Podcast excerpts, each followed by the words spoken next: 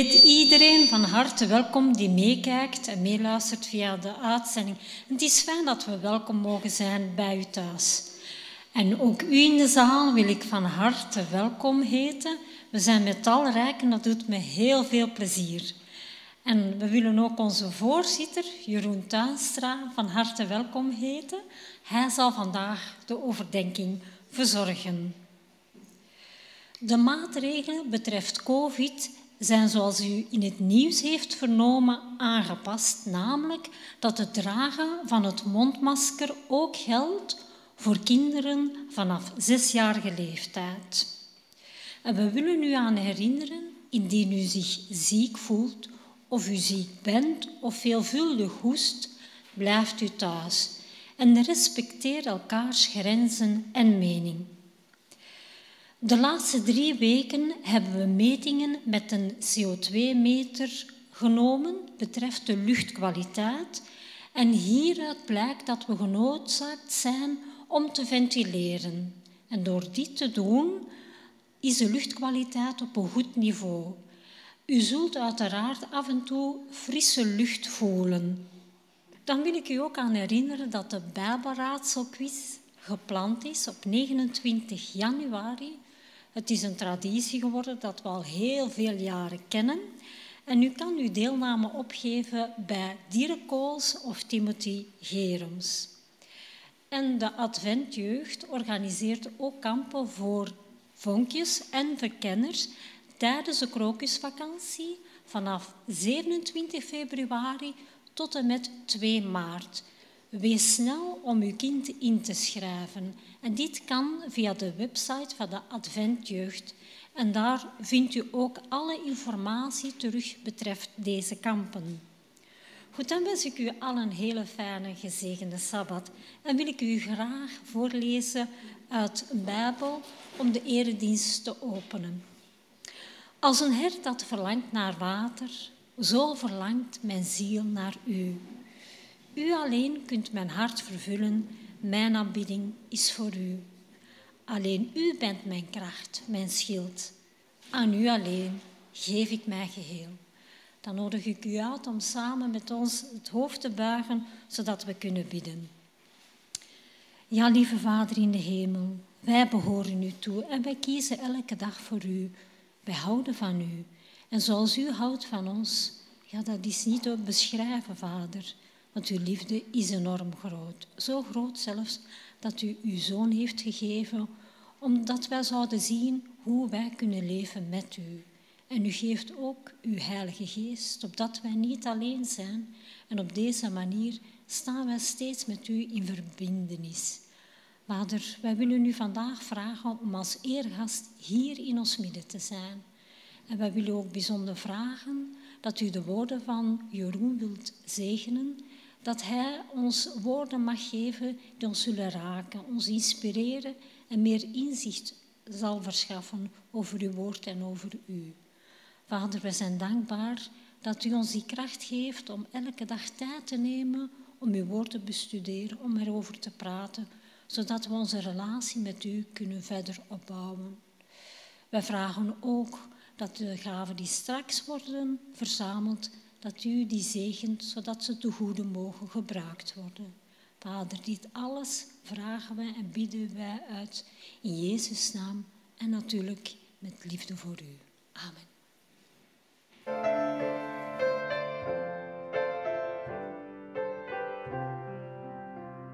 Een de man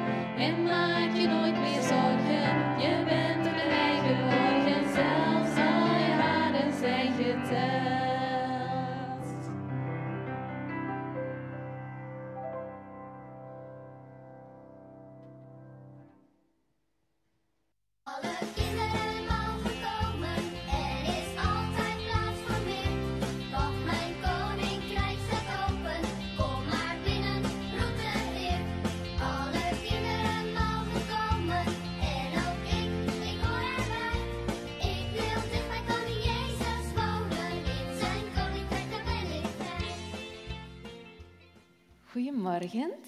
Dag jongens en meisjes. Ik vind het leuk dat jullie hier zijn. En ook de kindjes thuis die meekijken, dat is leuk. Hè? Ja. Zeg, weten jullie nog twee weken geleden dat verhaal dat we gedaan hebben over die beste vriend? toen hebben een paar kindjes verteld dat ze ook zelf een beste vriend hadden, zoals David, die zijn beste vriend Jonathan was. Maar die Jonathan was spijtig genoeg gestorven.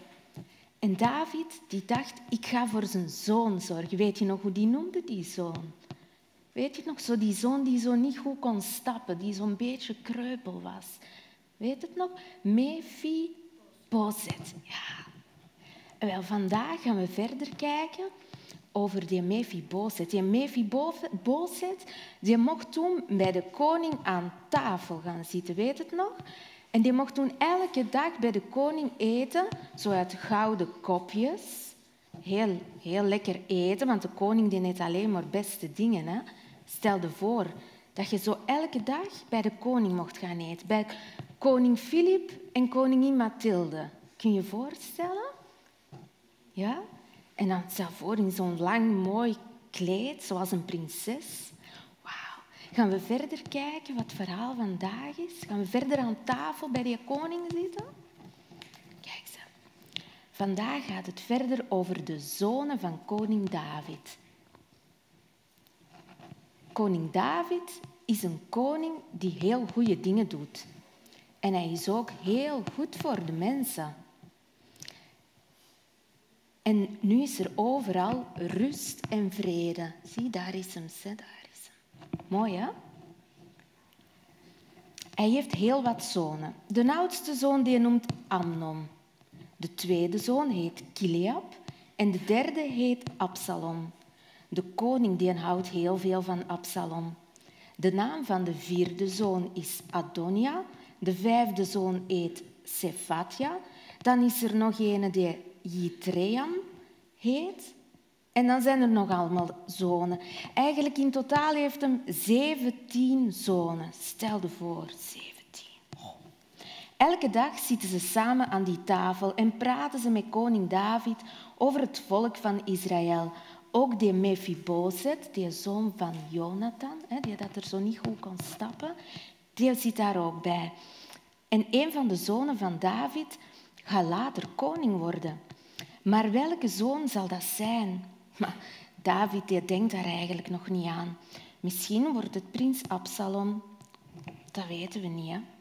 Maar die prins Absalom die ziet er heel knap uit. Zo'n hele mooie jongen zo. Met heel chic haar. Die heeft heel lang haar. Zo tot hier. Als je dat zou knippen en dat zou op de grond, dat zou wel twee kilo wegen. Zo heel zwaar. Zo heel lange haren.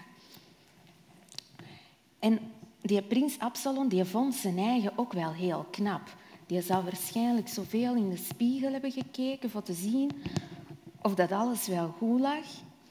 En die dacht bij zichzelf, hm, eigenlijk zou ik wel koning willen worden. En hij denkt er al een tijdje over na. Wat kan hem doen om koning te worden? En Absalom, die heeft een plan. Hij wil op een wagen door de stad rijden. Vijftig mannen moeten voor de wagen lopen en de mensen zien hem dan goed zitten, zo in een hele lange stoet. Zo, zo wil hem door de straten. En dan lijkt het alsof dat hem heel belangrijk is. Hè. Dan kijken de mensen, oh, wat een belangrijke prins is dat. Zo'n knappe, dat hebben we nog nooit gezien. Die zal later vast wel koning worden. Hè. Prins Absalom bedenkt nog een ander plan om koning te worden. Hij gaat in de poort van de stad Jeruzalem staan en hij groet iedereen dat binnenkomt. Iedereen dat passeert zegt hem hallo. En hij is heel lief, heel vriendelijk tegen. Goedemorgen, zegt hem. Ga je misschien naar het paleis van koning David? Heb je een probleem? Je hoeft niet naar de koning te gaan, zegt hem. Ik zal uw probleem wel oplossen. Hij wil zichzelf heel belangrijk maken. Ik zal al uw problemen oplossen. Soms knielt er al eens een man of een vrouw voor, voor die Absalom. En dan zeggen ze, ach, wat een aardige en knappe man, die een Absalom. En hij helpt ons zo goed. Absalom die praat veel met de mensen in de poort van de stad. En zo wordt hem de vriend van allemaal. Na vier jaar kennen alle mensen prins Absalom. En koning David die weet eigenlijk niet dat Absalom dat allemaal zo stiekem doet. En hij weet dus ook niet wat dat die Absalom van plan is. Dan is het zover, denkt Absalom. Ik heb nu al vier jaar de vriend geweest van al die belangrijke mensen en veel mensen vinden mij ondertussen heel leuk. Nu ben ik prins, maar ik wil koning worden. Sommige mensen praten er al met elkaar over dat Absalom de nieuwe koning zou worden. Die oude koning, die David, die heeft misschien al een baard en ze willen dat hij weg is. En zo'n zo oude koning, ze willen de Absalom. En op een dag stuurt Absalom een paar vrienden het land in. Ze vertellen overal dat Absalom koning zou worden. Als er door het hele land op de ramshoren wordt geblazen, zo dan roepen ze, Absalom is nu koning. Daarna gaat Absalom met 200 mannen naar Hebron. Hij wil daar met hen feest vieren. En terwijl ze aan het feest vieren zijn, horen zijn gasten opeens roepen, Absalom is nu onze koning. De gasten wisten niet dat Absalom koning wilt worden. Wat een verrassing. Een van de gasten rent snel naar het paleis en die gaat de koning David verwittigen. Ah ja, die moet dat weten, hè, die koning David. Wat zeg je nu? Koning David, die verschiet wel, hè? die schrikt ervan. Hè? Wil zijn lieve, knappe Absalom, van wie dat hem zoveel houdt, hem nu wegjagen uit dat paleis? Wil Absalom met hem gaan vechten om zelf koning te worden? Goh, dat is erg. David wil helemaal niet tegen zijn zoon vechten.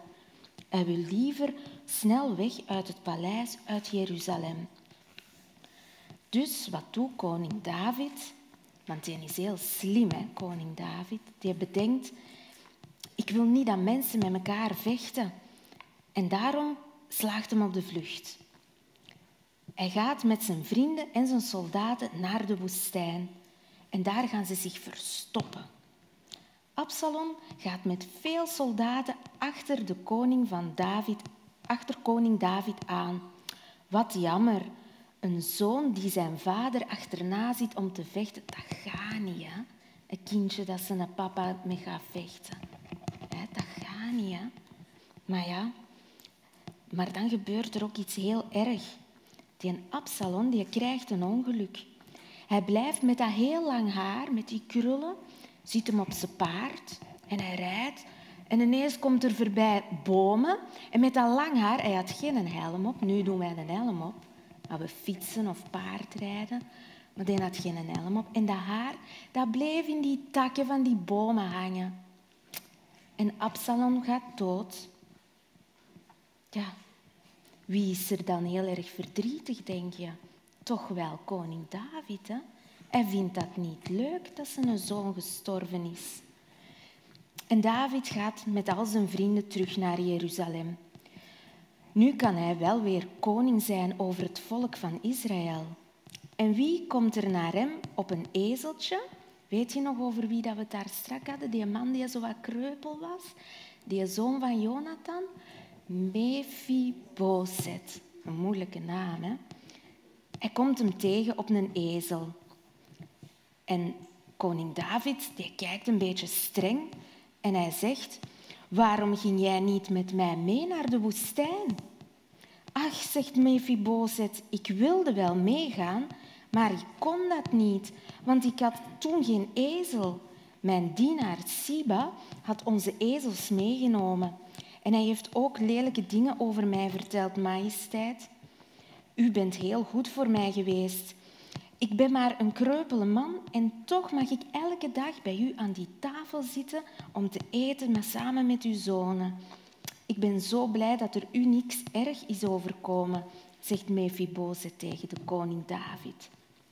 Absalom, Davids zoon, die was niet trouw aan zijn vader, hè, want hij ging achter zijn rug van alles bedisselen en doen. Maar die Mephibozet is eigenlijk de echte vriend van koning David. En weet je, bij ons is dat soms ook, als wij zo vriendinnetjes hebben of vriendjes die soms eens lelijke dingen tegen ons zeggen, dat is niet leuk. Hè? Die zijn niet, dan zijn die niet trouw aan ons. Hè? Maar weet je wie wel altijd trouw is aan ons? En die dat altijd van ons houdt?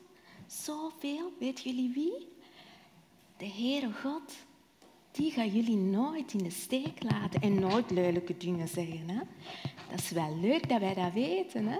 Gaan we dan blij zijn en de Heere God in ons hartje hebben. Hè? Goed? Gaan we terug naar de mama's en de papa's?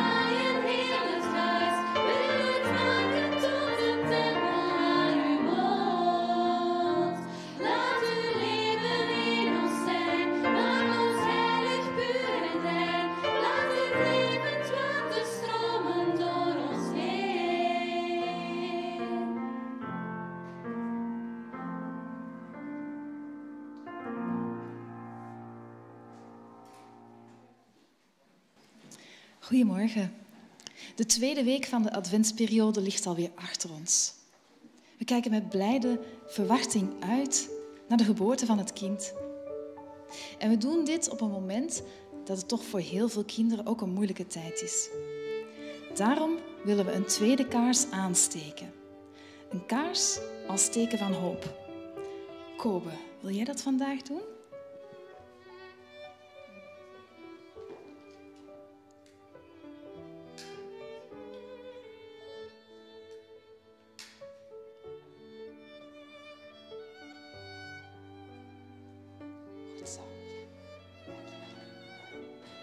Dankjewel, Kobe. steken een kaars aan als symbool van licht in de duisternis. Licht voor elk kind dat zich ergens verloren voelt omdat het geen ouders meer heeft. Licht voor kinderen die slachtoffer werden van geweld of nu in oorlog leven. Licht voor alle kinderen die het moeilijk hebben, verdrietig zijn of ziek zijn. Licht heeft ons hoop dat dit nooit meer zal gebeuren, dat hier een einde aan zal komen. Weet jullie, afgelopen week werd er een eh, adventsgedachte doorgestuurd. Dus daar zijn we heel blij om. En dat was het volgende. U geeft een toekomst vol van hoop. Dat heeft u aan ons beloofd. Niemand anders, u alleen, leidt ons door dit leven heen. Stuurt u ons ook een adventsgedachte, dan kunnen we die samen lezen bij de derde kaars. Het zou heel tof zijn als u ook als u thuis zit en iets bedenkt dat u wilt delen met de gemeente, dat u dat doorstuurt. Onderaan ziet u weer um, de link naar ons mailadres waar dat naartoe gestuurd kan worden. Mensen in de zaal kunnen misschien iets opschrijven en afgeven. En dan wens ik jullie allemaal een hele fijne derde adventsweek toe.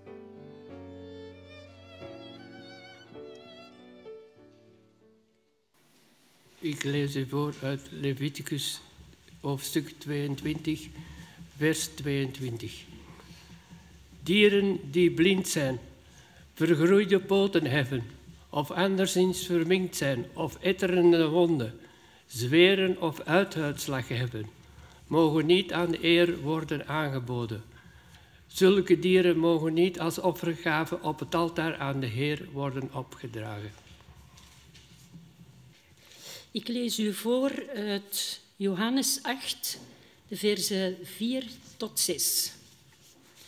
Ze zeiden tegen Jezus: Meester, deze vrouw is op heterdaad betrapt toen ze overspel pleegde. Mozes draagt ons in de wet op zulke vrouwen te stenigen. Wat vindt u daarvan? Dit zeiden ze om hem op de proef te stellen, om te zien of ze hem konden aanklagen.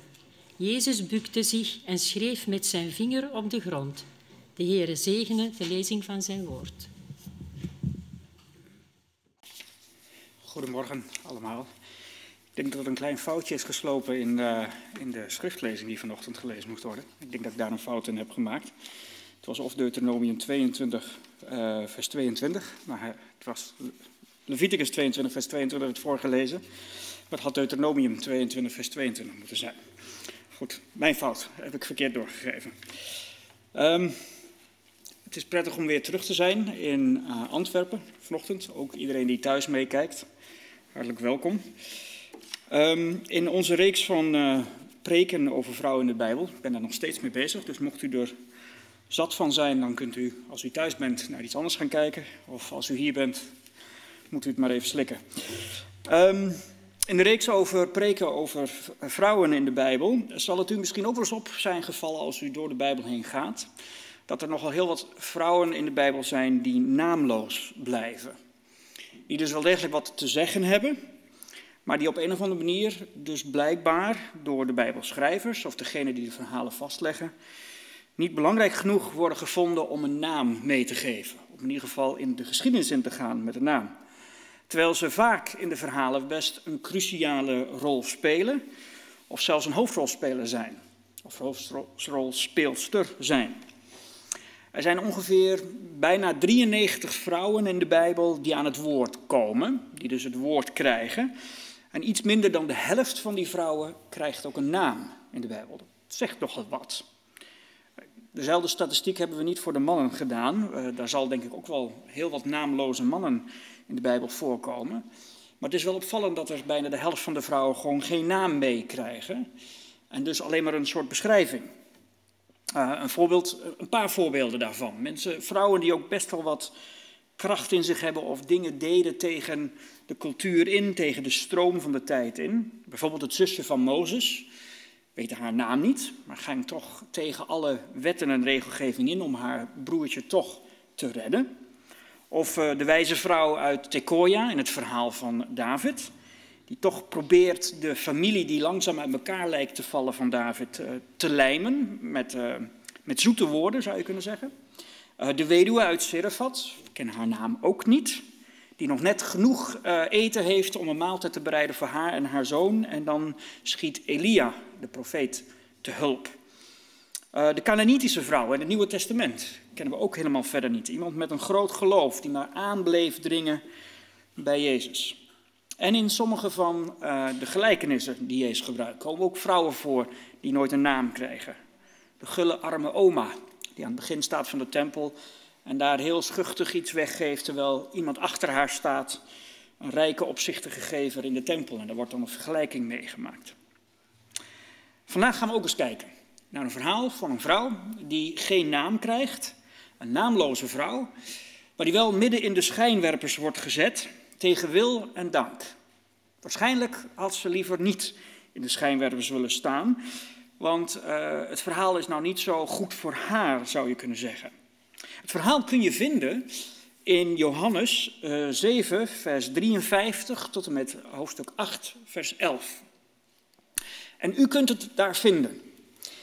Maar dit verhaal heeft een aardige reis gemaakt voordat het uiteindelijk in de Bijbel terecht kwam. Uh, want je kon het niet altijd vinden op die plek. Als u goed, en afhankelijk een beetje van welke vertaling u leest, zult u ontdekken dat het verhaal tussen uh, haakjes staat. Dat betekent dat eigenlijk het verhaal oorspronkelijk in de oudste evangeliën niet voorkwam. En dat is ook het moeite met dit verhaal. De oudste versies van de evangeliën kennen dit verhaal niet, hebben het niet opgenomen. En het verschijnt ongeveer vanaf de derde eeuw na Christus. Dan begint dit verhaal te verschijnen in de verschillende versies van de evangeliën. En dan nog niet ter harte. En waarom? Hoe weten we dat het niet ter harte is dat dit verhaal in de Bijbel terechtkwam? Want in die eeuwen, daarvoor, de tweede en de derde eeuw, uh, las de Griekse kerk altijd een serie teksten. En dus ook deze passage, ten tijde van Pinksteren werden dan deze passages gelezen. Maar deze passage specifiek, Johannes 7, vers 53 tot 8, vers 11, deze passage werd systematisch overgeslagen. Werd dus niet gelezen. Nou, kon dat zijn omdat ze het of niet hadden in hun evangelie, of omdat eigenlijk toch de vroeg-christelijke kerk het wel moeilijk had met dit verhaal toch wel een beetje een moeilijk verhaal vond om te accepteren. Ze vonden het nogal dubieus welke rol Jezus hierin speelde. En dus was er nogal aardig wat discussie of dit verhaal wel eigenlijk in de Bijbel thuis moest zijn. Als het dan uiteindelijk toch in de Bijbel terechtkomt, dan wordt het eerst in Lucas geplaatst. Het vindt zijn plek in Lucas. En dat is gebaseerd op stijl en inhoud, lijkt het wel een beetje te vallen in de trend, zou je kunnen zeggen, van Lucas. Daarna vindt het zijn weg eindelijk in Johannes, maar wordt het eerst geplaatst in hoofdstuk 21 of na hoofdstuk 21, vers 25. Daar komt het terecht. En dan uiteindelijk komt het zo rond de derde eeuw, aan het einde van de derde eeuw, komt het eindelijk op zijn plek terecht waar u vandaag de dag het ook kunt vinden. Na de passage die begint in uh, hoofdstuk 7, vers 36. Er is dus nogal wat, zou je kunnen zeggen, gesjoemeld met dit verhaal. Er is nogal wat gerommeld met het verhaal. Er is nogal wat geschoven met het verhaal. Ze wisten niet goed waar ze met dit verhaal naartoe moesten. En uiteindelijk, in het verhaal, wordt er ook aardig gesjoemeld met de vrouw die in het verhaal voorkomt. Het is een verhaal waar veel gesjoemeld wordt. Nou, het moeilijke is natuurlijk, en als u nu hier zo zit, dan denkt u van, maar wacht even, uh, hoe kan dat nou? Uh, is die Bijbel, was die niet compleet op een of andere manier? Is het niet zo dat uh, aan het einde van toen Jezus stierf en alles op papier werd toevertrouwd, dat ze nog een beetje een eeuwtje bezig waren en dan was die Bijbel wel compleet? Nee, zo ging dat niet. En dit is belangrijk voor u als degene die de Bijbel serieus nemen en die graag de Bijbel verder willen bestuderen en willen begrijpen wat er in die Bijbel staat, moet u ook weten hoe zo'n Bijbel tot stand komt. Het is geen boek dat uit de hemel is gevallen. Het is niet op een dag dat iemand wakker werd en op de, de, de deurpost, de deurmat, lag een complete Bijbel. Dat is langzaam gegroeid. Er waren teksten die werden gelezen in verschillende geloofsgemeenschappen. In de Johannitische geloofsgemeenschappen, in de, in de geloofsgemeenschap die Paulus had bekeerd. En die hadden brieven en evangeliën waarvan ze zeiden, deze komen rechtstreeks van de apostelen en die zijn voor ons autoritair. Het is alsof u hier al jaren bij elkaar komt. U heeft al verschillende brieven gehad van de voorzitter en nu ziet u als autoritair. Nou, ik weet dat dat een fantasie is, maar die ziet u als autoritair. Dus als hier iemand komt uit Nederland, uit eh, de gemeente Amsterdam, en die komt in Antwerpen en die vraagt aan jullie waarom doen jullie dit en dit en dit, dan kunnen jullie een brief tevoorschijn halen van de voorzitter. Maar kijk, de voorzitter heeft gezegd dat we dat moesten doen. Zo werkt dat een beetje.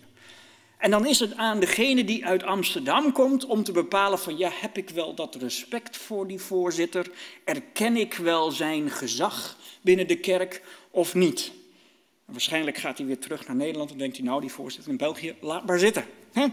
Zo ging dat in die tijd ook. Als er dan een brief rondging die Paulus had geschreven aan de Efeziërs, dan de gemeente Efeziërs die die brief las en zag, die gaf daar autoriteit aan. Maar ja, misschien iemand in Corinthië, die had misschien iets ander idee en die dacht, ja, maar die brief heb ik nooit gezien. Dus er was discussie onderling. Zien we dit als een authentieke brief van een apostel of is dit een vervalsing? Of is dit iets waar we wat moeite mee hebben? En zo ging dat met heel veel passages in de Bijbel. Soms werd er iets weggehaald, soms werd er iets bijgeschreven. Het was ook een traditie in het Jodendom. Dat om de zoveel tijd, als de boekenrollen gingen vervagen, als ze kapot gingen, dan moesten ze opnieuw geschreven worden. En dat was dan ook het moment om dingen aan te kunnen passen. Om er iets bij te schrijven, om iets te verduidelijken. En zo zijn er dus door de eeuw heen verschillende versies, bijvoorbeeld van Deuteronomium, verschillende versies ontstaan. Ontwikkelingen, dingen werden verduidelijkt, er werd iets bijgeschreven. En dat is waarschijnlijk met dit verhaal dus ook gebeurd. Het wordt er langzaam bijgeschreven. Het krijgt heel langzaam autoriteit binnen de geloofsgemeenschap. Nou, alvorens u gaat helemaal twijfelen aan deze passage en denken, ja, maar wacht even, derde eeuw na Christus, dat is toch wel heel lang voordat deze passage in de Bijbel komt. ik weet het niet hoor. Ik twijfel er wel een beetje aan of we wel deze serieus moeten nemen. Het staat zelfs tussen haakjes in de Bijbel, dus waarom? Nou, voordat u dat doet, realiseert u zich wel dat het pas in de vierde eeuw was dat het boek Openbaringen volledig werd geaccepteerd om deel te maken van de kamer. Dus voordat u allerlei boeken wegschrijft, omdat het niet helemaal past in uw idee van hoe de Bijbel is ontstaan, pas op. Openbaringen was ook pas heel laat dat in het algemeen het werd geaccepteerd als een boek dat autoriteit had. Goed, die kanttekening maak ik omdat het verhaal moeilijk is. Op het eerste gezicht denk je dat je met een makkelijk verhaal te maken hebt. Maar het is best een ingewikkeld verhaal. Er gebeuren behoorlijk wat dingen in dat verhaal. Ik heb de preektitel meegegeven Wie zonder zonde is. Met die paar woorden, met die vier woorden, weet u eigenlijk al over welk verhaal we het gaan hebben. Het is de vrouw die op overspel betrapt is en die voor Jezus wordt neergeworpen. En dan de beroemde woorden die Jezus spreekt. Wie zonder zonde is, mogen de eerste steen werpen. Het is dus een heel bekend verhaal. Het is ook een mooi verhaal, vinden wij nu. Nu, vandaag de dag, hebben wij niet meer zoveel moeite als we dat verhaal lezen. Hoewel, wat is het standpunt van Jezus over overspel? Moest het gecorrigeerd worden of mocht het vergeven worden? Vond hij het erg wat de vrouw had gedaan of vond hij het niet erg wat de vrouw had gedaan? Want dat was de discussie zo in de derde eeuw en de eerste drie eeuwen over deze passage. Kunnen we dit verhaal wel in de Bijbel zetten, want zegt het eigenlijk iets verkeerd over hoe Jezus omging met overspel, het huwelijk en al dat soort zaken. Laten we eens naar het verhaal kijken, met deze kanttekeningen erbij. U kunt het ook vinden en u mag het opzoeken, want dan kunt u een beetje meekijken in de structuur van de tekst. U kunt het dus vinden in Johannes 7, vers 53. Daar begint eigenlijk dit gedeelte. En het eindigt dan in hoofdstuk 8, vers 11. Nou, voor heel veel Bijbelstudenten en heel veel Bijbelwetenschappers is het altijd prachtig. En daar ga je ook, als je theologietraining hebt gehad, ga je daar altijd naar op zoek. Je gaat vaak de structuur analyseren. En dan is het toch echt een, een droom die uitkomt als je een chiastische structuur tegenkomt. Een chiastische structuur is het idee dat je een Bijbelpassage hebt en dat de eerste vers van die Bijbelpassage en de laatste vers van die Bijbelpassage aan elkaar gekoppeld zijn. En de volgende vers en de vers die daarvoor kwam, zijn ook aan elkaar gekoppeld.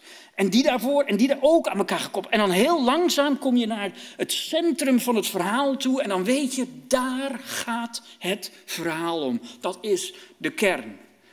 Nou, voor elke bijbelwetenschapper, elke bijbelstudent, ach, is dat toch wel een droom die uitkomt als je een verhaal tegenkomt waar je een chiastische structuur in kan ontdekken. Het is een oude vertaaltechniek om het verhaal makkelijk te blijven onthouden, maar ook om vast te houden waar het verhaal eigenlijk om gaat. En dus in het midden kom je het belangrijkste tegen. Nou, dit verhaal heeft ook, je moet er wat naar zoeken, maar heeft ook een chiastische structuur in zich zitten. Want we gaan eens lezen wat er gebeurt. In vers 53, en ja, u zult dan zeggen, ja, maar waarom beginnen we niet gewoon in hoofdstuk 8, vers 11? Ja, dat is het interessante. Hoofdstuk 7, vers 53 staat dus niet in die vroegere evangeliën. Het hele blok is dus hoofdstuk 7, 53 tot 8, vers 11. Dat is het blok. En niet van hoofdstuk 8, vers 1 tot 11. Dus die ene vers aan het einde van hoofdstuk 7, die hoort bij het blok. En dat klopt ook. Want waar begint het mee? In vers 53. Daarop ging iedereen naar huis. Dat is de laatste tekst. En waar eindigt deze passage nu mee? De laatste paar woorden die Jezus tegen de vrouw zegt is: Ga nu naar huis. En zondig vanaf nu niet meer. Je ziet hier dus een gaan, een gaan naar huis in vers 53. Iedereen ging terug naar huis. En in de laatste vers wordt er tegen de vrouw gezegd: Ga ook terug naar huis. Het verhaal gaat verder in vers 1.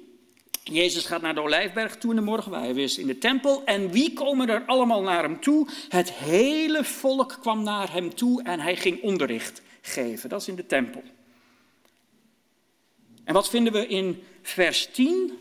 Jezus richtte zich op en vroeg haar: Waar zijn ze? Heeft niemand u veroordeeld? Het is een beetje een contrast. Aan de ene kant zie je dus iedereen die komt tot hem en hij krijgt onderricht. En dan in die laatste vers, of die voorlaatste vers, heeft niemand u dan veroordeeld? Niemand, zegt ze. Er is niemand over. En dan in vers 3 lezen we, toen brachten de schriftgeleerden, de fariseeën, een vrouw bij hem die op overspel betrapt was. Ze zetten haar in het midden neer. Vers 9. Laten we dan kijken. Toen ze dat hoorden, gingen ze weg, één voor één, de oudsten het eerst, en ze lieten hem alleen achter met de vrouw die in het midden stond. Ziet u hoe die eerste tekst en die laatste tekst een soort spiegeling is of aan elkaar verbonden zit? En iedere keer als je de tweede tekst en de tekst die daarvoor zit ook weer aan elkaar verbonden is. En zo heel langzaam gaan we telkens dichter naar het midden toe. Vers 4. Meester, deze vrouw is op heterdaad betrapt toen ze overspel pleegde. Mozes draagt ons in de wet op zulke vrouwen te stenigen. Wat vindt u daarvan? En dan in vers 7. Wie van jullie zonder zonde is, laat die de eerste steen naar haar werpen.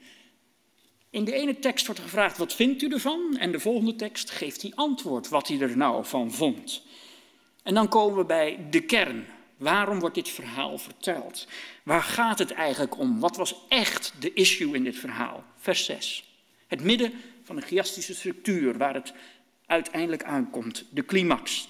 Dit zeiden ze om hem op de proef te stellen, om te zien of ze hem konden aanklagen. Jezus bukte zich neer, Jezus bukte zich en schreef met zijn vinger op de grond. U mag alles denken over dit verhaal. U mag denken dat de laatste vers het allerbelangrijkste is.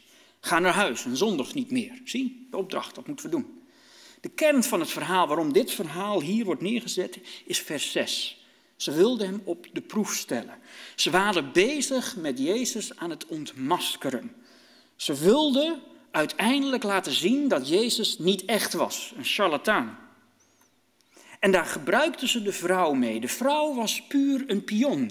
Eigenlijk gaat dit verhaal niet om de vrouw. Tenminste, volgens de structuur van het verhaal gaat het niet om de vrouw. Maar stiekem, ondanks die structuur en ondanks dat je vers 6 kan aanduiden als misschien wel de meest belangrijke in het verhaal, ondanks dat alles, zul je zien dat die vrouw eigenlijk er zo doorheen gewoven wordt en uiteindelijk heel belangrijk is voor het verhaal. Omdat het uiteindelijk iets laat zien wat de fariseeën en schriftgeleerden wilden bewerkstelligen, maar niet voor elkaar kregen. Ze willen hem op de proef stellen. Ze willen Jezus testen. Nou, voordat u compleet in de veroordelende modus gaat zitten over de fariseeën en schriftgeleerden, en dat doen we makkelijk. We lezen door het Nieuwe Testament heen, we lezen door de evangeliën. En iedere keer als we de fariseeën of de schriftgeleerden tegenkomen, dan denken we, ach, daar heb je die lui weer. Gaan weer lopen zeuren, gaan weer allerlei dingen moeilijk doen, zitten toch helemaal aan het verkeerde eind. Ze, ze weten eigenlijk niet goed waar het om gaat. Deze mensen, die, nou ja, je zou ze bijna als dom kunnen wegzetten. Je zou bijna kunnen zeggen, zeker niet zoals ons, want wij begrijpen. Maar voordat je dat doet, voordat je in dit verhaal ook zegt, die schriftgeleerden, ach, het zijn toch ook wel hypocriete mensen. Het zijn toch ook wel mensen die eigenlijk helemaal niet goed wisten waar het eigenlijk om ging. Ja, hoe zou u reageren? Hoe zou u tegenover Jezus staan als u nog niet alles wist over Jezus zoals we dat in de Bijbel lazen? Hebben wij nooit iemand geprobeerd te ontmaskeren? Laten zien wie die persoon werkelijk is? Want dat, waren, dat was eigenlijk waar de fariseeën en de schriftgeleerden mee bezig waren. Zij waren niet overtuigd dat Jezus de Messias was. Ze vonden dat hij een leugenaar was, een godslasteraar. Hij maakte uitspraken waarvan hij zei: Ik vergeef zonde, terwijl ze zei: Alleen God kan zonde vergeven. En ze voelden hun hele godsdienst en geloof op hun fundamenten aan het schudden door deze man. En ze zeiden: Deze man maakt ons geloof kapot. We moeten hem ontmaskeren. En als dat niet lukt, moeten we hem in de val laten lopen. Want dit is niet goed. Dit is niet het werk van God. Dit is het werk van Satan. En daar moeten we tegen ingaan. En dus, alle middelen waren geheiligd. Want het doel heiligde de middelen. En ook in dit geval. Ze bedenken dus een plannetje. Een vies, smerig plannetje. Er komen leugens aan te pas. Verleidingen, seks, schaamte, vernedering, alle elementen voor een spannend plan zoals James Bond die zou kunnen bedenken. Echt, ze hebben het uitgedacht, een samenswering hebben ze bedacht. Ze vinden een vrouw. Ze vinden een vrouw die op heterdaad betrapt wordt. En je mag hier wel even je fantasie de loop laten gaan. Ze wordt dus op de daad betrapt. Ze waren bezig met iets wat ze niet moesten doen. En dan worden ze gesnapt. Het was gepland. Dat kun je duidelijk voelen vanuit het verhaal. Als het verhaal doorleest, laten deze fariseeën en schriftgeleerden niets aan het toeval over. Ze liepen niet door de straten, glurend door de slaapkamers naar binnen om te zien, nou, kunnen we nu eindelijk eens één iemand vinden die in overspel hete draad wordt betrapt, zodat we ons plannetje kunnen uitvoeren. Nee, ze zorgden er wel voor dat ze een vrouw hadden die daarvoor kon vallen. En het is duidelijk dat ze een plannetje aan het maken waren, want ze gingen de wet ook een beetje buigen. Want de wet moest wel met hun meedenken en moest wel met hun meedoen. Ze moesten wel een argument hebben. En het argument was, de wet zegt dat deze vrouw ter dood veroordeeld moet worden. Maar ze buigen de wet een beetje. Beetje veel eigenlijk. Want laten we eens kijken naar die wet. Dat was de schriftlezing vanochtend. Laten we eens kijken naar die wet, waar dan die fariseeën en schriftgeleerden zo prat op gaan dat die hun gaat helpen. Hij is op twee plekken te vinden. Leviticus 20, vers 10 en in Deuteronomium 22, vers 22.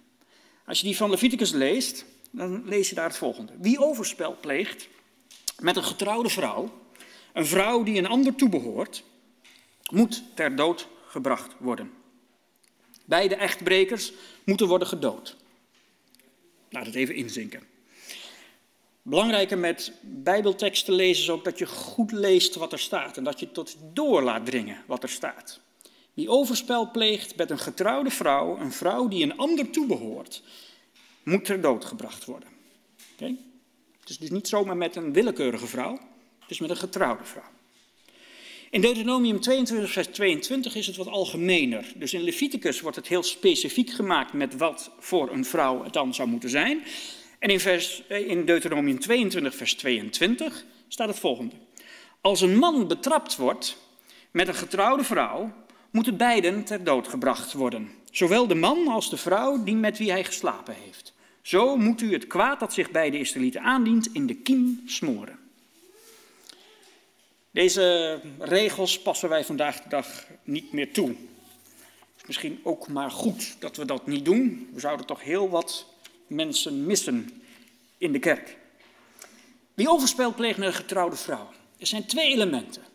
Het allereerste wat u natuurlijk in het verhaal ziet is dat de fariseeën en schriftgeleerden deze vrouw naar voren gooien en dat de man afwezig is.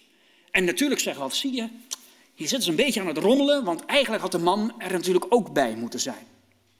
Ja, het gaat eigenlijk nog verder. Het gaat eigenlijk nog dieper dan de afwezigheid van die man.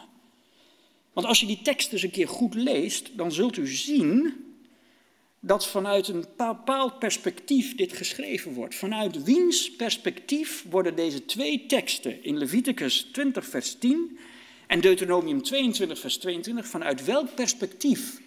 Wie is de aanleiding? Wie geeft de aanleiding tot de regel? Wie of waar start het mee? Wie wordt aangesproken met deze tekst? Juist, als u door had tenminste, de man. Het gaat hier om de man. Deze teksten zijn geschreven voor mannen, niet noodzakelijkerwijs voor vrouwen. En hoe kun je dat nou ontdekken? Draai het maar eens om. Pak deze tekst uit Leviticus 20, vers 10, waar staat: Wie overspel pleegt met een getrouwde vrouw, een vrouw die een ander toebehoort. Draai het dan maar eens om. Lees in plaats van de vrouw de man en waar de vrouw staat en waar de man staat de vrouw. Dan lees de tekst als volgt. Wie overspel pleegt met een getrouwde man, een man die een ander toebehoort, het klopt niet meer. Ja, misschien in deze tijd, de 21ste eeuw, wel, dat u zegt, ja natuurlijk, hè, een man behoort tot zijn vrouw en een vrouw tot zijn man. Maar in die tijd klopt dat niet. Een man behoort namelijk niet tot zijn vrouw. De vrouw, jammer genoeg, en in die tijd nog heel primitief, was bezit van de man. Deze tekst kan je alleen maar lezen in deze volgorde. Je kan het niet omdraaien. Je kunt niet zeggen wie overspelt tegen met een getrouwde man, een man die tot een ander toe behoort. Nee, want de man behoorde nooit tot een ander toe, tenzij hij een slaaf was. Maar niet in dit huwelijk. Zo werd het niet gezien. We zien dan ook vaak, en als je dat ook doet, hetzelfde, hè, als een vrouw wordt betrapt met een getrouwde man, moeten beide ter dood gebracht worden. In Deuteronomium klinkt dat nog wel aardig. Dat kan ook nog wel. Zo zien we dat ook nog wel. Maar de teksten zijn specifiek geschreven vanuit de man. Het is de man die het niet mag doen. Uiteindelijk hebben de man en de vrouw er beide last van. Ze moeten allebei ter dood gebracht worden. Maar het is de man eigenlijk die de overtreding maakt. Het is de man die de fout eigenlijk gaat. Het is de man die iets toe-eigent wat niet van hem is. Het is niet de vrouw die iets toe-eigent wat niet van haar is. Want de vrouw, helaas, in die cultuur kon niks toe-eigenen. De vrouw werd toegeëigend. We zien vaak overspel in het Oude Testament en in de Bijbel in het licht van de seksuele daad. De daad zelf is het probleem. En die kan natuurlijk door een man als ook door een vrouw worden begaan. Dat is nog niet het probleem. Maar in het Oude Testament zie je veel vaker dat het te maken heeft om het stelen van je naaste. Het iets toe-eigenen wat niet van jou is. Het heeft alles te maken, ja, je zou kunnen zeggen, met de economie van die tijd. Hoe garandeerde je dat je ervoor zorgde dat je je kapitaal, wat je op had gebouwd, schapen, runderen, plekken wat je in bezit had, het goud en het zilver. Hoe zorgde hij er nou voor dat je dat door kon geven, dat je het kon opbouwen, dat je het kon geven aan je kinderen? Ja, dan moest je wel weten wie je kinderen waren. Je ging natuurlijk niet dagenlang vechten en werken om uiteindelijk je rijkdom te geven aan iets, aan een kind wat niet van jou was. Dat deed je niet. En dus wilde je zeker weten dat je kinderen van jou waren. En hoe weet je dat nou? Geen DNA-test. Je kunt nog helemaal geen medische testen doen om te zien of dat kind wel van jou is. Je krijgt de baby in handen. Ja, je weet gegarandeerd wie de moeder is. Dat is niet zo moeilijk. Daar komt het kind vandaan. Maar als je dan in je handen krijgt, ja, is dit mijn kind? Hoe weet ik dat dit mijn kind is? Heeft het mijn kleur ogen? Het heeft nog niet mijn haar.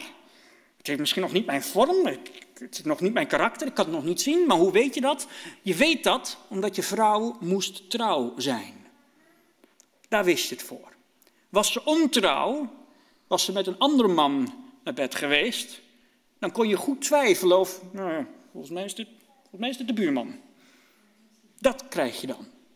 En om dat te voorkomen, koos je ervoor, of koos je ervoor, om dat te voorkomen werd er gezegd, alleen de man mag meerdere vrouwen hebben, maar de vrouw mag geen meerdere mannen hebben. Want als de vrouw meerdere mannen heeft, weten we niet meer wiens kind van wie is. Dat is een groot probleem om door te geven van je rijkdom. Ja, wil ik het wel aan dat kind geven? Volgens mij is het van de buurman of van de postbode.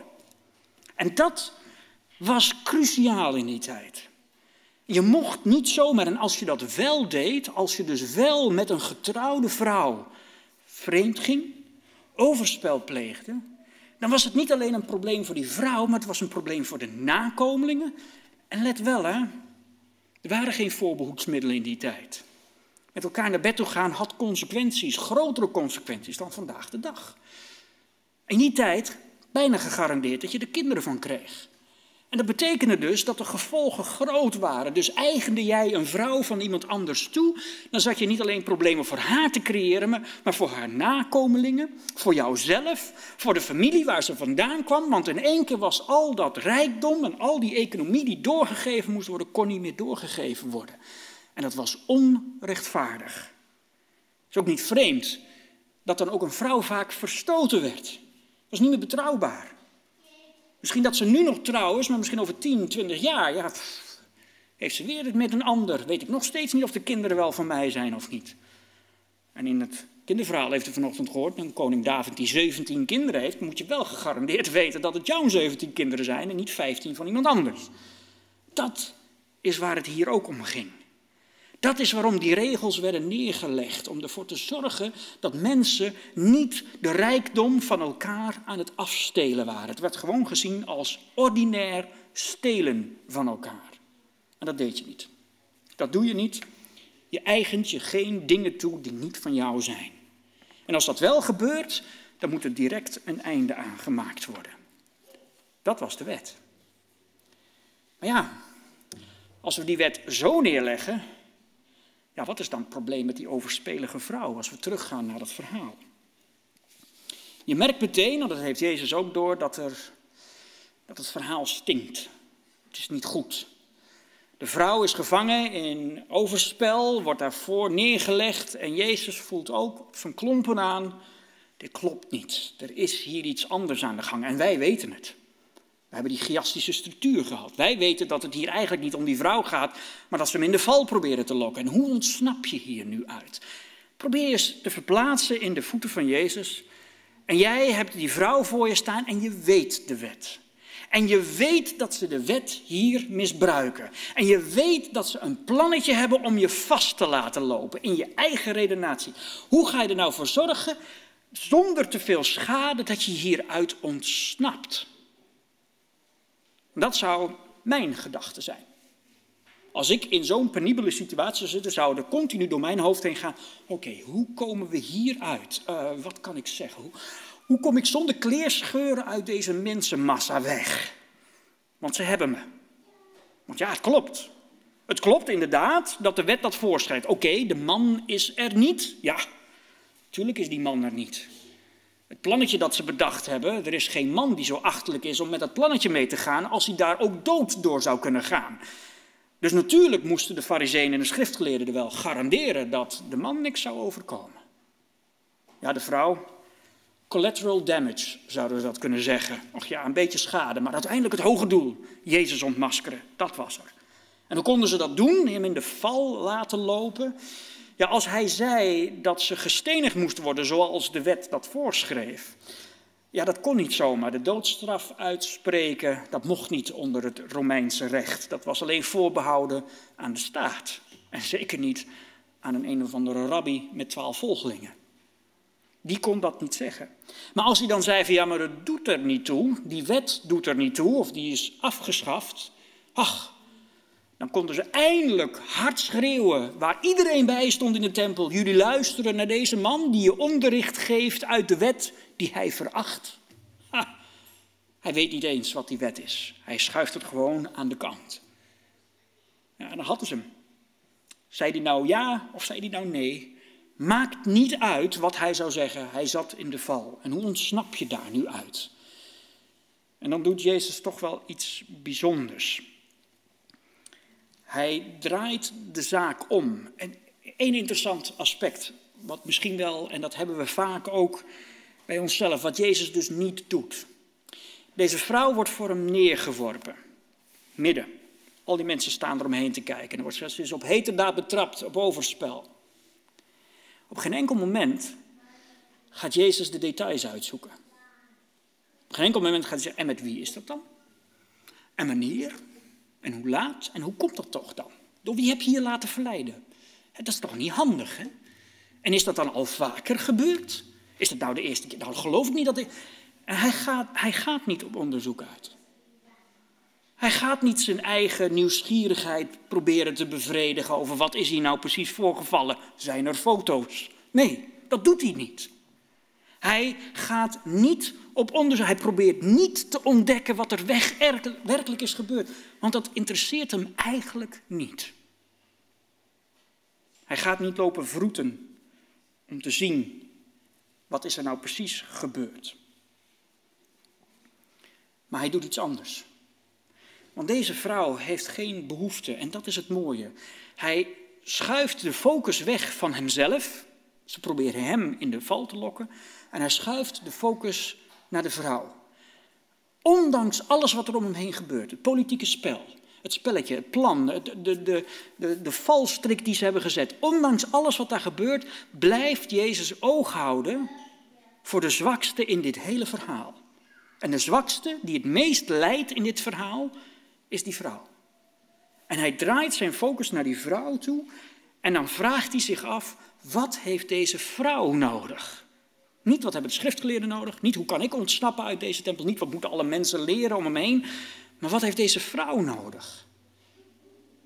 Hoe kan deze vrouw weer verder? En dan vraagt hij het ook. Dan schrijft hij op de grond en dan zegt hij, nou jongens, ze blijven aandringen. Bijzonder zonde is, wie nog nooit een fout heeft gedaan, die mag de eerste steen werpen. En dan druipen ze af. En heel mooi wordt het beschreven, de oudste eerst en daarna de jongste. Ja, de oudsten die hebben nog behoorlijk wat op een kerfstok. Hè? Hoe ouder je bent en hoe meer je terugkijkt, hoe meer fouten je hebt gemaakt in je leven. Je denkt, als je jong bent, je denkt dat, ja, maar als ik ouder word, dan wordt het makkelijker. Als ik ouder word, dan heb ik al die verleidingen niet meer. En als ik ouder word, ja, dan, ben ik, dan heb ik gesetteld, ben ik getrouwd, kinderen, auto, alles, werk. En dan, nou, dan zijn er niet meer zoveel fouten die je maakt. Juist. Als je ouder bent, kijk je terug en denk je, goeiedag, hoeveel meer kan er nog fout gaan in het leven? Hoe ouder je bent, hoe meer dingen er fout gaan. En dan denk je nog terug aan je onschuldige jeugd, toen er nog niet zoveel fout ging. En dit is ook dus de oudsten, de eerste die weggaan. Die afdruipen en denken, oké, ja, hij heeft gelijk. Laten we dit maar niet meer doen. En pas aan het einde de jongsten, die misschien nog denken, dat leven heeft nog allerlei mogelijkheden. Natuurlijk zijn er niet veel zonden die we hebben gedaan, ook toch wel. En ze blijven alleen achter. En dan blijft zij alleen achter. En dan wordt er gevraagd: Heeft niemand u veroordeeld? Nee. En dan die mooie woorden: Ik veroordeel u ook niet. Dat is wat Jezus doet. Hij draait het om. Hij schakelt de wet niet uit. Maar hij doet iets wat de wet eigenlijk had moeten doen, maar vaak niet lukt. De wet die wordt gegeven, alle wetten worden gegeven, om vrijheid te geven om de vrijheid te garanderen. Deze twee wetten zijn gegeven op het moment dat Mozes staat voor het beloofde land. Ze zijn klaar om een nieuwe toekomst in te gaan. Wat hebben ze achter hun gelaten? Een slavenbestaan. Niet vrij. Het compleet tegenovergestelde van vrijheid hebben ze achter zich gelaten. En ze staan nu voor een nieuwe toekomst. Hun eigen land, het beloofde land, vrijheid, genoeg eten en alles erop en eraan. Het is prachtig. En dan komt Mozes met een hele hoop voorschriften. En dan zou je kunnen denken, oh, we hadden een feestje, komt die langs, allemaal wetten waar we ons weer aan moeten houden. Ja, ja, ja. Het is juist, worden die wetten gegeven om te garanderen dat in dat nieuwe land ze in vrijheid konden blijven wonen. Het doel van de wet was dus niet de vrijheid in te perken, maar het doel van de wetten was om de vrijheid te garanderen. En daar gaat het vaak fout. Want wij gebruiken niet de wetten om de vrijheid te garanderen, maar vaak om de vrijheid in te perken. Net zoals dat hier wordt gedaan in het verhaal ook. De wetten worden gegeven om die vrijheid te behouden. In Deuteronomium 30, als al die wetten zijn besproken, Deuteronomium 30, vers 19 tot en met 20. Ik roep vandaag hemel en aarde als getuigen. U staat voor de keus tussen leven en dood, tussen zegen en vloek. Kies voor het leven, voor uw eigen toekomst, die van uw nakomelingen. Door de Heer uw God lief te hebben, hem te gehoorzamen, hem toegedaan te blijven. Dan zult u lang blijven wonen in het land dat hij uw voorouders Abraham, Isaac en Jacob onder Ede heeft beloofd. Hier zie je dat die wetten meegegeven worden als zegen. Het leven garanderen. Ga je daar tegen, dan zegt hij, dan kies je de dood. En hier, hoe gaat deze wetten nu helpen dat deze vrouw verder kunnen gaan? We gebruiken vaak de wetten om mensen weer te binden, om ze te onderdrukken, de vrijheid te ontnemen. En weet u, wie lijden daar vaak het meest onder? Misbruik maken van die wet. Dat is zelfs vandaag de dag nog steeds zo. Dat zijn vrouwen en kinderen. Die lijden vaak het meest onder ons misbruik maken van die wetten. Zoals ook in dit verhaal. De vrouw lijdt. Ze wordt ook gelukkig bevrijd. Maar door het misbruiken van de wet van de religie, van de godsdienst, werd de vrouw hier eerst niet bevrijd. Maar ze werd gebruikt. Ze werd misbruikt. En het is God, het is Jezus die dat omdraait en haar die vrijheid geeft. Je zou denken dat dit soort verhalen eigenlijk niet meer mogelijk zouden kunnen zijn in de 21ste eeuw. Dat dit gewoon in het normale dagelijks leven misschien niet zo vaak gebeurt, op deze manier misbruik maken. Ik wil u een, eh, een waar gebeurd verhaal vertellen, een verhaal dat ik zelf heb mogen ervaren. In 2002 ehm, werd ik, eh, of in, uh, ja, in, in, 2002 werd ik gekozen tot uh, jeugdsecretaris in Nederland. En in mijn eerste jaar moest ik een heleboel dingen tegelijkertijd weten te organiseren. En een van de zaken die ik moest organiseren was een jeugdcongres. En dat jeugdcongres zou plaatsvinden in de omgeving van Rotterdam. En elk jaar werd daar, door mijn voorganger was dat al helemaal geregeld, werd er een, een sporthal met een zwembad wat eraan verbonden was, werd er afgehuurd. En dan op de sabbatochtend werd de sporthal helemaal omgebouwd. De ene helft van de sporthal werd helemaal omgebouwd met stoelen en een podium. En dan kwam er een spreker en dan hadden we een prachtig leuk congres. En dan s'avonds, op de zaterdagavond, dan werd de andere helft van de sporthal werd ingericht als uh, slaapgelegenheid. En de andere, de helft waar het congres had plaatsgevonden, werd leeggehaald. En daar konden dan de, de, de heren slapen en de dames aan de andere kant met een doek ertussen, allemaal mooi. En terwijl ze daarmee bezig waren, werden alle jongeren uitgenodigd om te gaan zwemmen. Want het zwembad werd dan speciaal voor ons na het congres opengehouden, zodat mensen konden zwemmen in het zwembad. En dan de volgende dag, op de zondag, werd er een leuke sport en spel of een, een uitstap gedaan met de jongeren om een hele leuke dag met elkaar te beleven. Het is een weekend wat ongeveer voor mij als jeugdsecretaris ongeveer 48 uur werk inhield. Je was continu bezig. Vanaf vrijdag, zo s ochtends 10 uur, begon het al met het inrichten van de zaal. Je was vrijdag bezig en dan de zaterdag de stress dat alles natuurlijk wel goed zou gaan. En dan natuurlijk slapen op locatie, dat je er ook bij was. En dan de volgende dag, nou, nog een keer allerlei sport en spel moeten doen. Je bent dus kapot aan het einde van het weekend. En dat was mijn eerste keer dat ik de jeugdcongres moet doen. In mijn eerste jaar als jeugdsecretaris. Ik was kapot en ik was blij dat het congres achter de rug was. Dus ik kom thuis, ik woonde toen nog in Rotterdam. Ik kom thuis en ik lig op de bank. Ik dacht dat dit weekend nooit voorbij zou gaan, maar het was gelukt. En de telefoon gaat. Een bezorgde ouder. Is een beetje boos aan de lijn. En die zegt tegen: Ja, Jeroen, kun je eens langskomen? Want er moet gesproken worden met mijn dochter. En waarom? Nou, de dochter was betrapt met haar vriendje in een kleedhokje op zaterdagavond. En de vader wilde dat ik langskwam om maar eens te praten over Hoe dat toch allemaal kon gebeuren, zo op een Adventistisch jeugdcongres. Maar vooral hoe het nu verder moest gaan hiermee. Ik was doodmoe en ik dacht dat het een grapje was. Echt werkelijk waar dacht ik, ze zijn maar aan het testen. Ze zijn aan het testen of ik, wel, of een goede jeugdsecretaris ben of niet. Of ik wel de juiste keuzes ga maken. Of ik wel op de juiste manier ga reageren aan de telefoon. Tuurlijk, volgende week krijg ik een brief. Nou, we hebben met hem gesproken en hij had wel de verkeerde reactie met dit probleem. Dat, dat ging allemaal door mijn hoofd. Ik dacht, dit is een, een valstrik. Dus ik dacht, oké, ik ga niet alleen. Ik vraag de lokale predikant van de gemeente om mee te gaan. En die zei, oké. Laten we samen daar naartoe gaan. En dus wij tweeën gaan naar die bewuste familie toe. En daar zitten we dan. In de kamer. Met vader, moeder, dochter, de broer, degene die het ontdekt had. En dan twee predikanten. En daar werd dan gesproken over wat was voorgevallen. En de vader wilde eigenlijk dat er gestraft werd. Ze moest maar als voorbeeld gaan functioneren. En ja, het moest een voorbeeld zijn voor de andere jongeren dat ze dan geen fouten gingen maken zoals zij had gedaan. Geen woord overigens over haar vriendje, er werd niet over gesproken, het was alleen een probleem met haar. Er werd ook geen woord gesproken over de broer.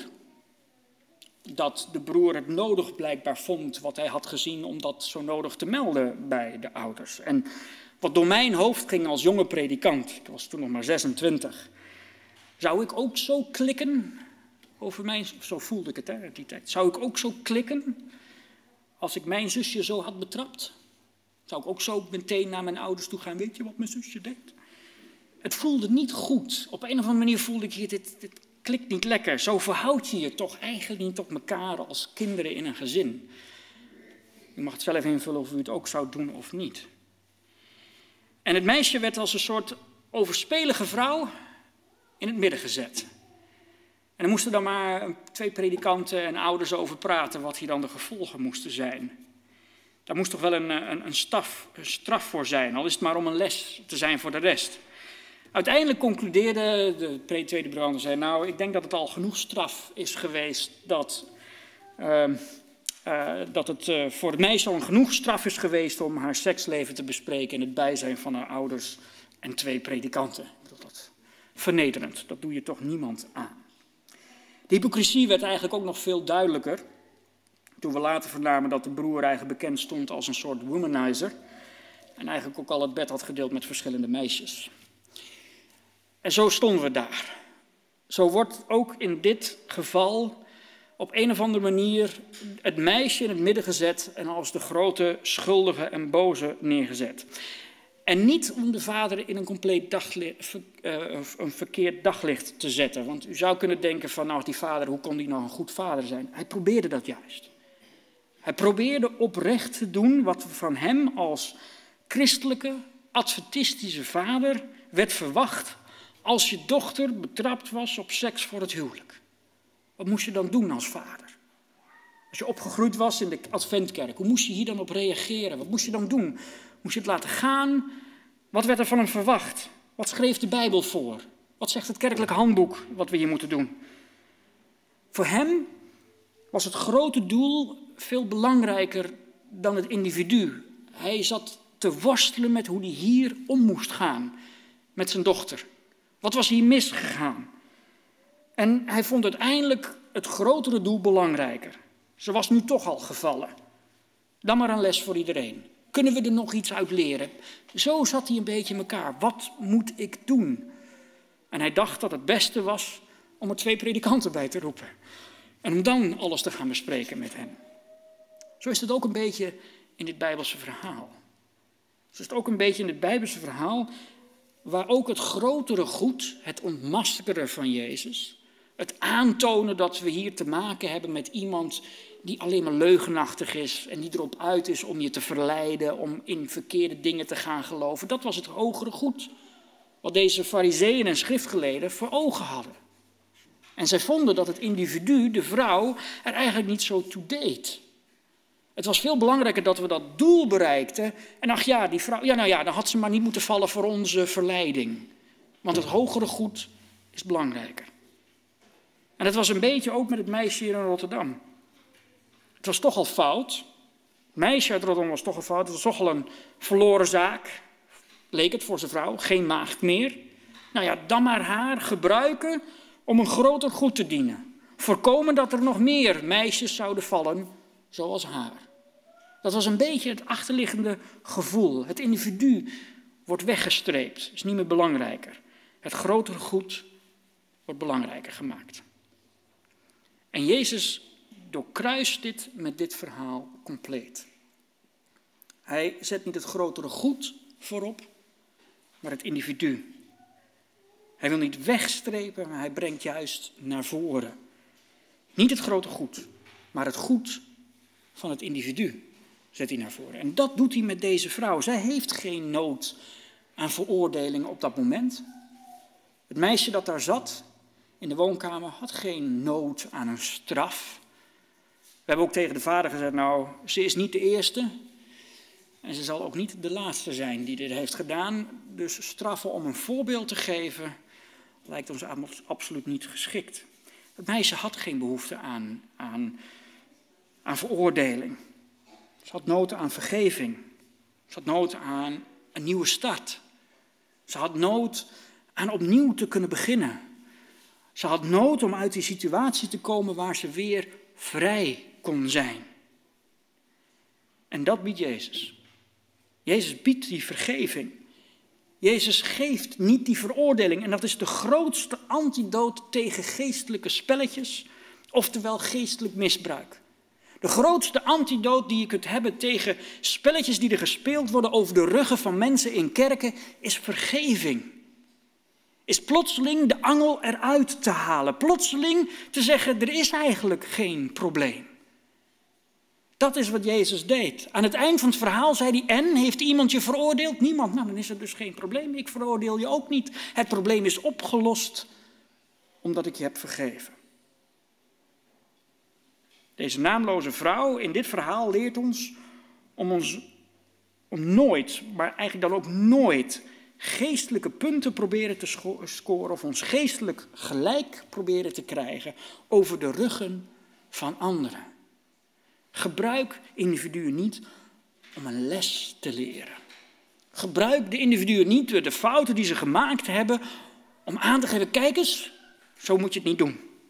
Geef ze als voorbeeld Kijk daar niet naar. Doe dat niet. Net zoals Jezus ook in het verhaal niet verder op ging, ging om de details te ontdekken, is het ook belangrijk als iemand iets fout heeft gedaan, probeer de vergeving te zoeken in plaats van de fout te gaan ontdekken.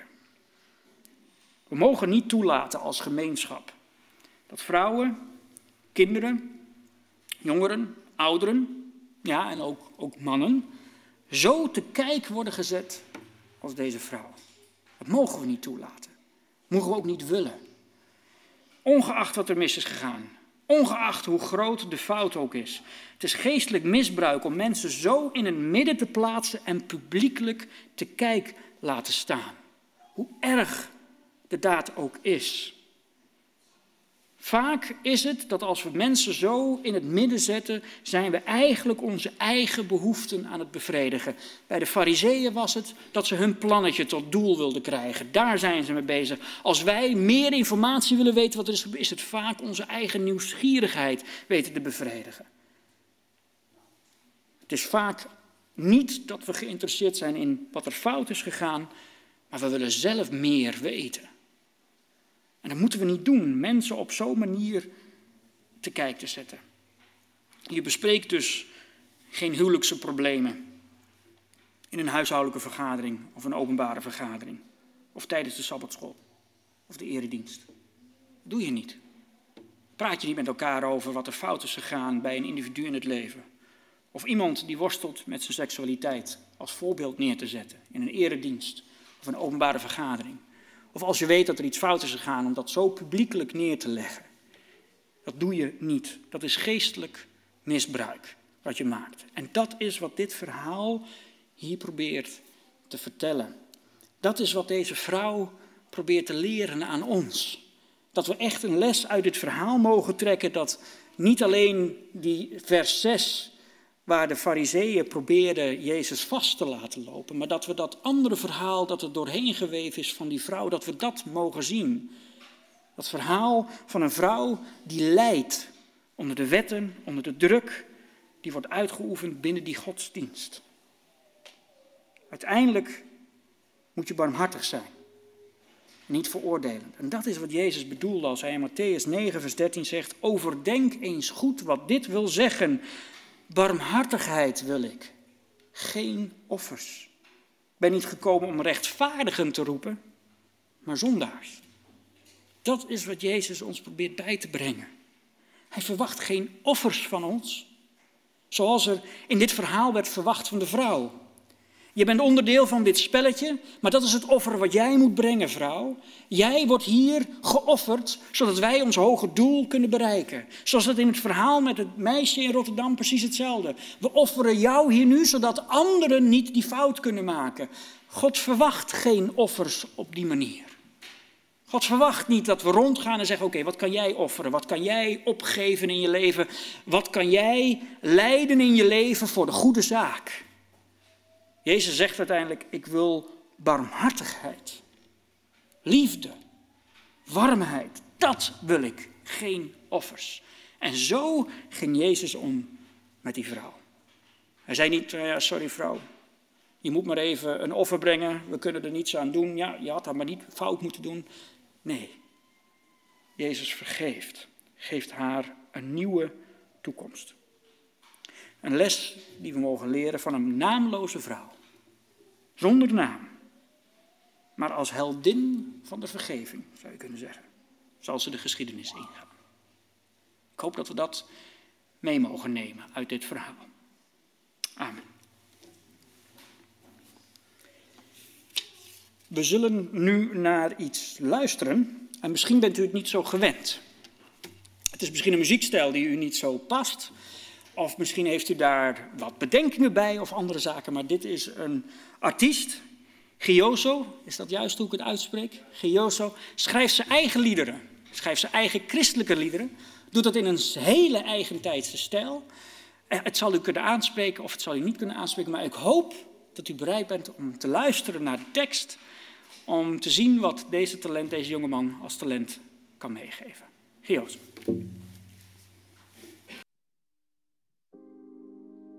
Yeah.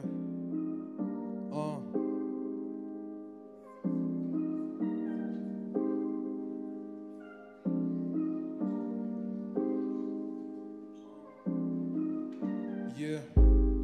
Laten we goed zijn voor elkaar. Voor elkaar. Laten we goed zijn voor elkaar. Voor elkaar. Want dan wordt het een betere wereld. En wordt liefde verspreiden, echt waar. Echt waar. Laten we goed zijn voor elkaar. Laten we Want dan wordt het een betere wereld. En wordt liefde verspreid. Echt waar hard geblesseerd, maar mentaal. Hij voelt zich heel laag, woorden kunnen meer pijn doen. Dan een paar slag, ga op met dat diepe haat. Het gaat overboord, veel te veel mensen deze tijd plegen. Zelfmoord voel jij je goed, dan zal jij je voelen. Als je in zijn plaats was, blijf je steken. Gaat het ooit door de harnas? En nu is hij weg, want hij vond geen uitweg. Haat en de te groot. Dat zijn uitleg geïsoleerd in angst. Hij wil niet meer naar buiten worden van een ander. Heb potentieel. Van een groot effect, intenties om pijn te doen door zijn zwaktes aan te duiden. Is echt verkeerd, want niemand is perfect. Weet er zijn people die van je houden. Voor hen ben je echt een super soldaat. Wees dankbaar voor de mensen die je om je heen hebt. Een mooi woordje doet verre van kwaad. Laten we goed zijn voor elkaar. Laten we goed zijn voor elkaar. Want dan wordt het een betere wereld. En wordt liefde verspreid, echt waar. Laten we goed zijn voor elkaar. Laten we goed zijn voor elkaar. Want dan wordt samenleven leuker, meer blije gezichten. Goedheid is hoorbaar. Doe niet zoveel voor een andere kleur. We zijn allemaal mensen. Dus open die deur, dat is wat God van ons wil. Vraag het hem na of kijk diep in je hart en denk logisch na. Als je ziet dat ze het moeilijk heeft, help haar dan in plaats van af te breken. Op zich kan ze wel één dag zonder, maar ze is in tranen omdat haar kind niet kan eten. Laten we goed zijn voor elkaar. Laten we goed zijn voor elkaar. Want dan wordt het een betere wereld. En wordt liefde waar. Echt waar. Laten we goed zijn voor elkaar. Laten we goed zijn voor elkaar. Want dan wordt samenleven leuker, meer blije gezichten, goedheid is hoorbaar. Laten we goed zijn voor elkaar. Nou, als dat geen goede boodschap is, sluit ik helemaal aan. Zullen we met elkaar opstaan en bidden? Lieve volle hemelse Vader, we komen voor u en we willen u danken. We willen u danken dat u een God bent die met ons samen door het leven wil gaan. We willen u danken dat u een God bent die ons wetten heeft gegeven. Richtlijnen, richting heeft gegeven over hoe we toch in vrijheid kunnen leven met elkaar. Hoe we goed voor elkaar kunnen zijn. En hoe we een betere samenleving met elkaar kunnen zijn. Heer God, ik wil u danken dat u die wetten heeft gegeven. Maar Heer God, u weet ook dat die wetten vaak worden misbruikt. En worden gebruikt. Om mensen juist de vrijheid te ontnemen. Juist hun te beknotten. Hun geen toekomst te bieden, maar hun toekomst juist af te nemen. En Heer God, ik wil u vragen, wilt u ons weer laten zien hoe wij dat kunnen omdraaien, zoals Jezus dat deed. Niet de wet buiten werking stellen, maar juist weer die vrijheid geven, de ware bedoeling van die wet weer naar voren laten komen. Heer God, mogen we die woorden van Jezus ter harte nemen. Als hij zegt dat we moeten begrijpen dat hij barmhartigheid wil en geen offers. Mogen we ons dat realiseren als we met elkaar omgaan. Als we problemen tegenkomen in de gemeente. Als we problemen tegenkomen in ons leven of in het leven van onze kinderen. Of problemen in het leven van anderen om ons heen. Mogen we dan iedere keer in gedachten houden dat God verwacht dat we barmhartigheid tonen. Heer God, leer ons dat. Mogen we dat leren uit de verhalen die we tegenkomen in de Bijbel. De goede voorbeelden, de slechte voorbeelden. Heere God, mogen we vooral leren om die barmhartigheid toe te passen in ons leven en in, met mensen om ons heen. Heer God, wees zo met ons. Op deze Sabbatdag mogen we de zegen ervaren van uw Sabbatdag. En mogen we weer gesterkt zijn voor de week die voor ons ligt. Dat vragen we u niet omdat we het verdienen, maar enkel uit genade. In Jezus' naam. Amen.